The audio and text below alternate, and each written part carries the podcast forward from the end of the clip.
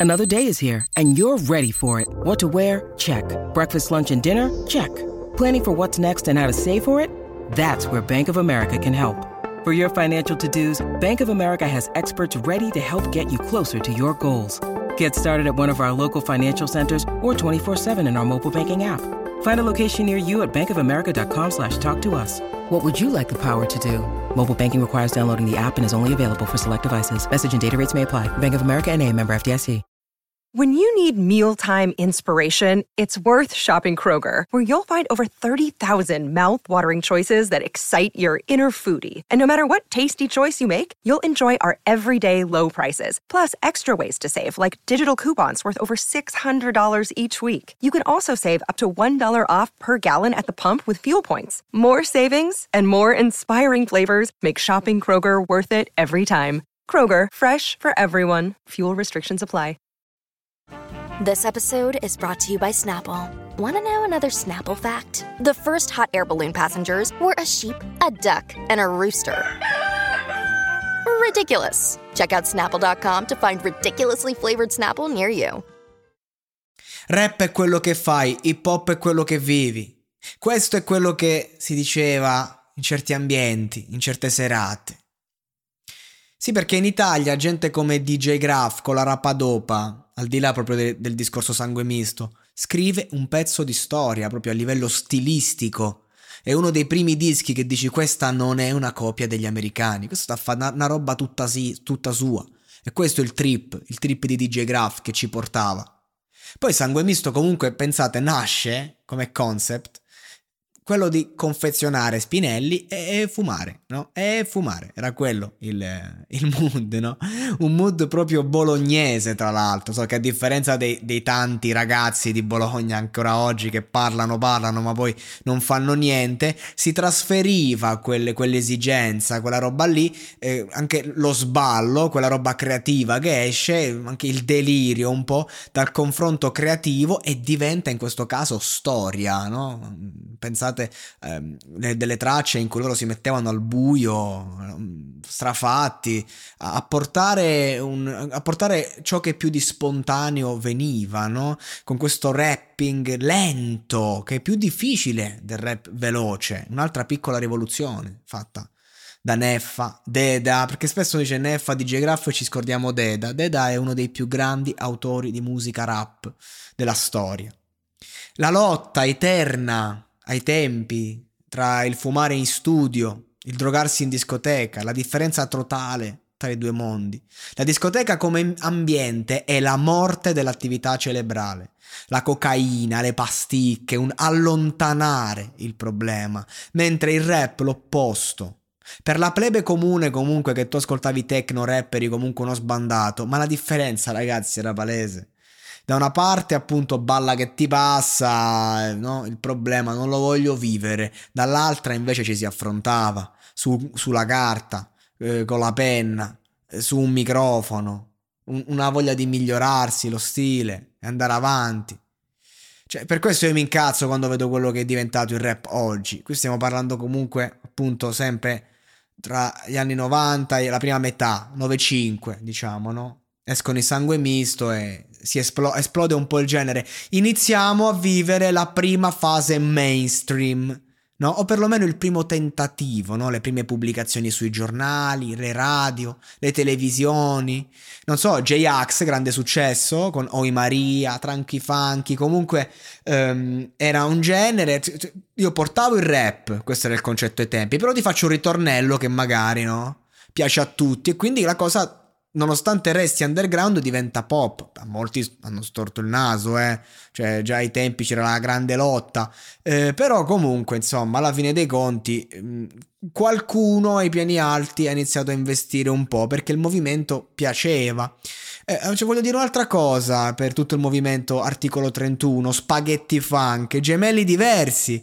Io ragazzi ho un rispetto totale per i gemelli diversi. Io ado- adoro i gemelli diversi, ma ancora oggi e, e, insomma hanno portato un genere di rap molto pop. Nel 2000 avevano il featuring con Eros Ramazzotti certo. Però insomma comunque erano, erano rappavano ed erano famosissimi ai tempi, cioè, lentamente, cioè ai tempi non, tro- non, troppo, seconda metà degli anni 90, gli esordi, però comunque erano quella la cricca, no? Cioè comunque ragazzi, J-Ax vendeva, vendeva, vendeva tanto, CD, cassettine, ESA, voglio dire un attimo, un altro pezzo di storia, OTR, e aveva questo fratellino tormento, diceva no ma tu se non vai bene a scuola non ti faccio entrare nella mia, nella mia crew. Che invece questo, questo ragazzino voleva a tutti i costi reppare, reppare forte. Esa, pezzo di storia importante, uno che veramente uh, ancora oggi spinge l'hip hop come negli anni 90, nei suoi video su Facebook, cioè, proprio uno che non si è mai scomposto, è uno che non, non si è mai disunito. Insomma, va di moda dire questa cosa, citata dal film di Sorrentino. È uno che ha, ha portato veramente il rap come andava portato ai tempi non ha voluto eh, rinnovarsi, diciamo, da quel punto di vista, perché ancora oggi si vede un po' come il tradimento. Però Esa è uno che con Capitan Futuro, che è un contest che organizza lui, insomma, ha, ha cercato di far emergere un sacco di ragazzi, un sacco di ragazzi forti a reppare. Questo è il discorso. Il problema non è eh, il, il, mood, ma è, è, il reppare. Per ESA bisogna reppare, ok? Non, non sentirete mai ESA con la tune che fa il pagliaccio. Il fratellino in questione è Tormento. Eh, Tormento che tra l'altro il vero problema qui non era che doveva andare bene a scuola, ma Esa diceva fai, troviamoci le nostre strade, non puoi seguire la mia onda. Il sottotesto era questo, perché comunque Esa è uno che già era pilotato, già era dentro, eh, andava forte e, e, invece Tormento evidentemente aveva un'altra attitudine e infatti a livello discografico hanno fatto due carriere opposte, nonostante Tormento comunque rappi, rappi forte. Big Fish diceva che Tormento è uno che ehm, riusciva a reggerti da solo 5.000 persone, dice che è una bestia da palcoscenico e ancora oggi ai tempi eh, Albertino si innamorò della mia coccinella e Tormento fu il primo rap lover in Italia. Era, e lui era praticamente il, eh, il, Casanova del rap. Pazzesco, era proprio lui, Tormento.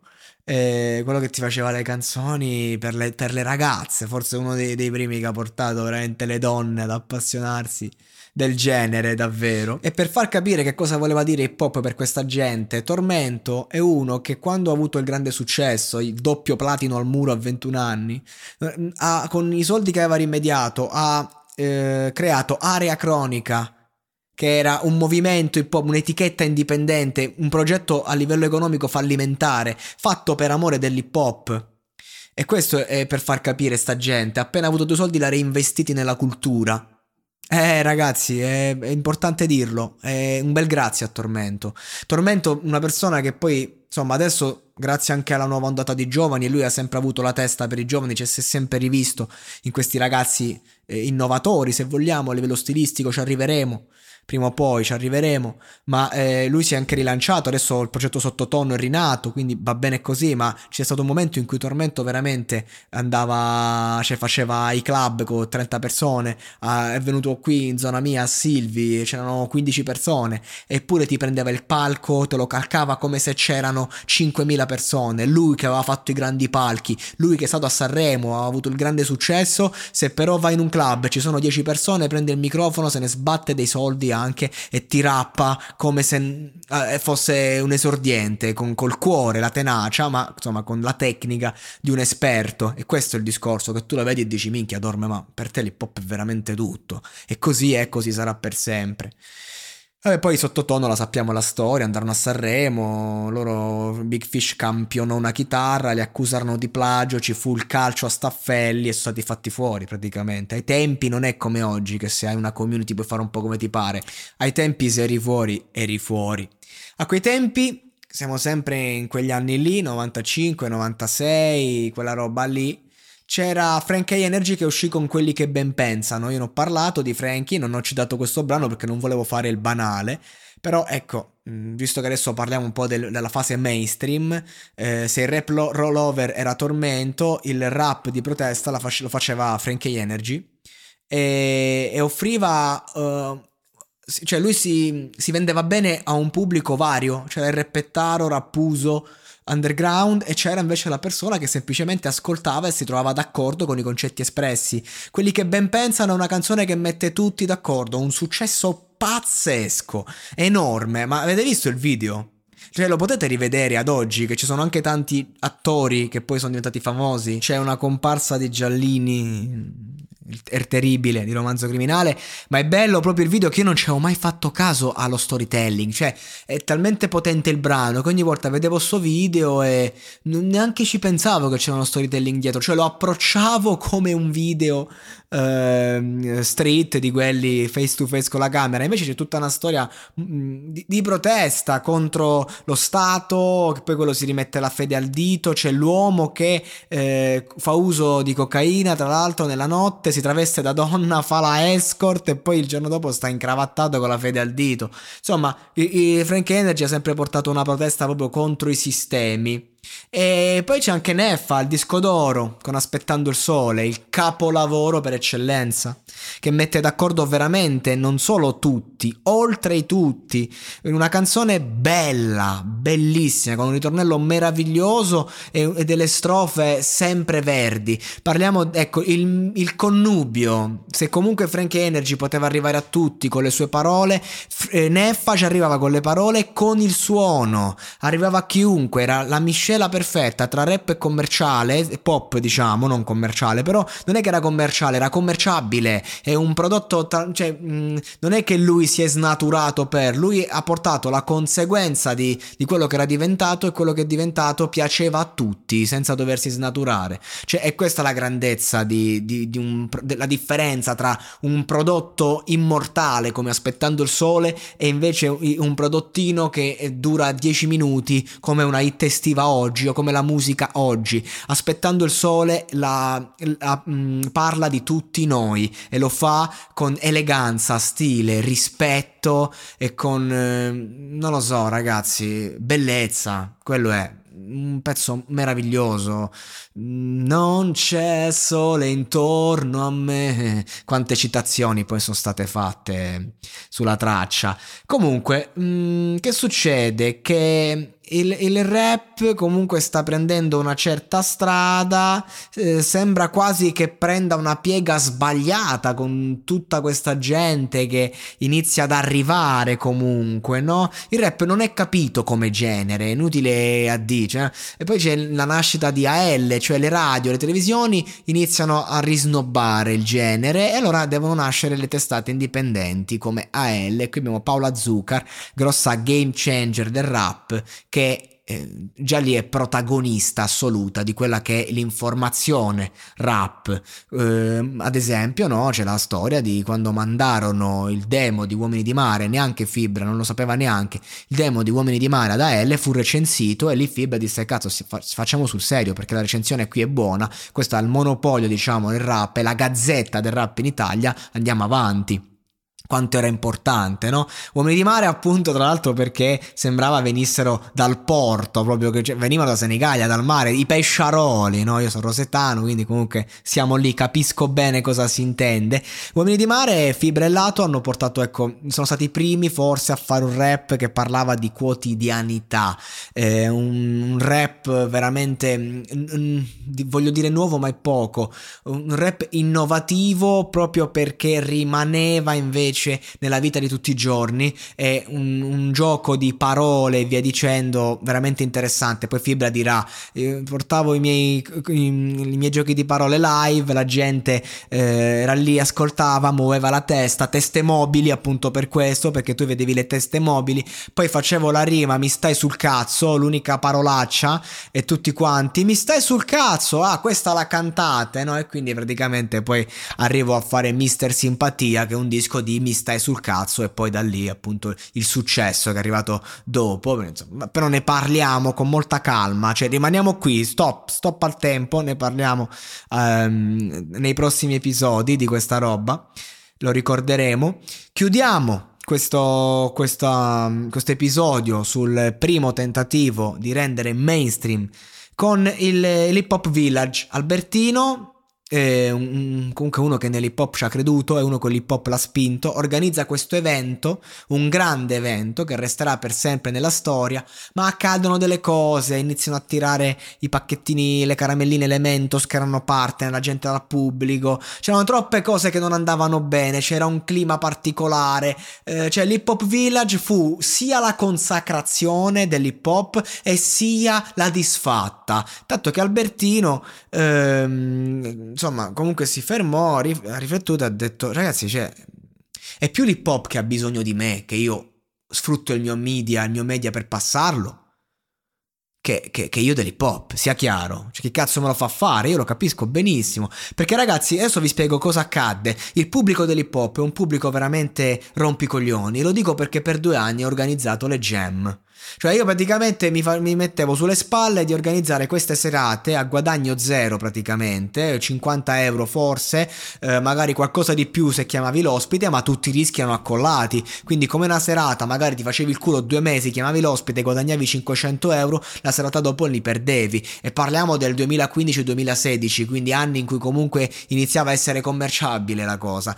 Ai tempi non, non era così, ai tempi con l'hip hop non facevi un euro e basta, ma il pubblico dell'hip hop, della jam, fino a che stai lì in mezzo alla merda e con te. Nel momento in cui alzi un attimo la testa, ce l'ha con te. E quindi paradossalmente Albertino si è ritrovato, Albertino si è ritrovato capro espiatorio quando eh, fondamentalmente è l'unico che è riuscito a portare il rap a livelli eh, quali radio e televisioni che non avrebbe mai raggiunto senza. Questo è l'hip hop, un genere che ehm, ha sempre lottato per essere salvato, ma che non vuole essere salvato, perché la grandezza dell'hip hop sta nella sua guerra, non sa che farne della pace. Questo è il problema principale. Una volta che tu abbandoni in qualche modo la tua guerra, perché si risolve, perché cresci, perché economicamente ti metti a posto e via dicendo, ecco a quel punto punto forse è il caso che lasci lo strumento in mano a qualcun altro, fai il tuo, ma la guerra di qualcun altro prenderà,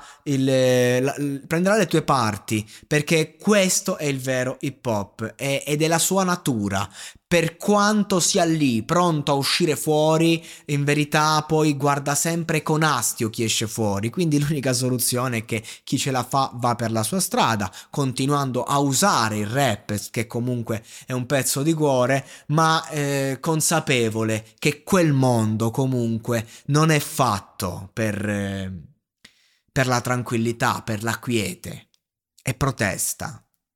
Ed è il motivo per cui poi questo mondo è veramente cambiato, costretto a cambiarsi, ma ci arriveremo, un passo alla volta. Lei in pratica, noi abbiamo una casa di produzione, oltre quindi curare musicalmente quello che riguarda noi, sottotono, aiutiamo in pratica i gruppi giovani che vogliono fare questa, questa roba, chi si presenta con un demo, secondo noi ha delle possibilità.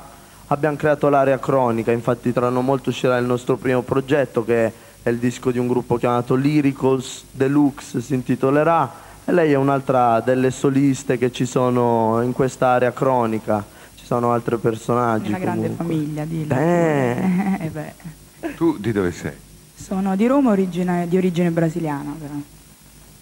Mi fa impazzire lui, hai visto come parla lui? Lui parla come, come, come se fosse già sul palio, visto? No, mi piace questa, questa, questa, cosa di aria cronica, è un, è un termine bello, molto bello, da, da legare alla musica poi bellissimo. Vacanze in Sicilia o in Sardegna. Con i traghetti GNV viaggi in relax, porti tutto quello che vuoi e ottieni super vantaggi. Col nuovo programma Fedeltà MyGNV accumuli punti viaggiando, ricevi un cashback del 20% e tanti sconti a bordo. Non c'è modo più conveniente per andare in vacanza. Scopri i dettagli su gnv.it.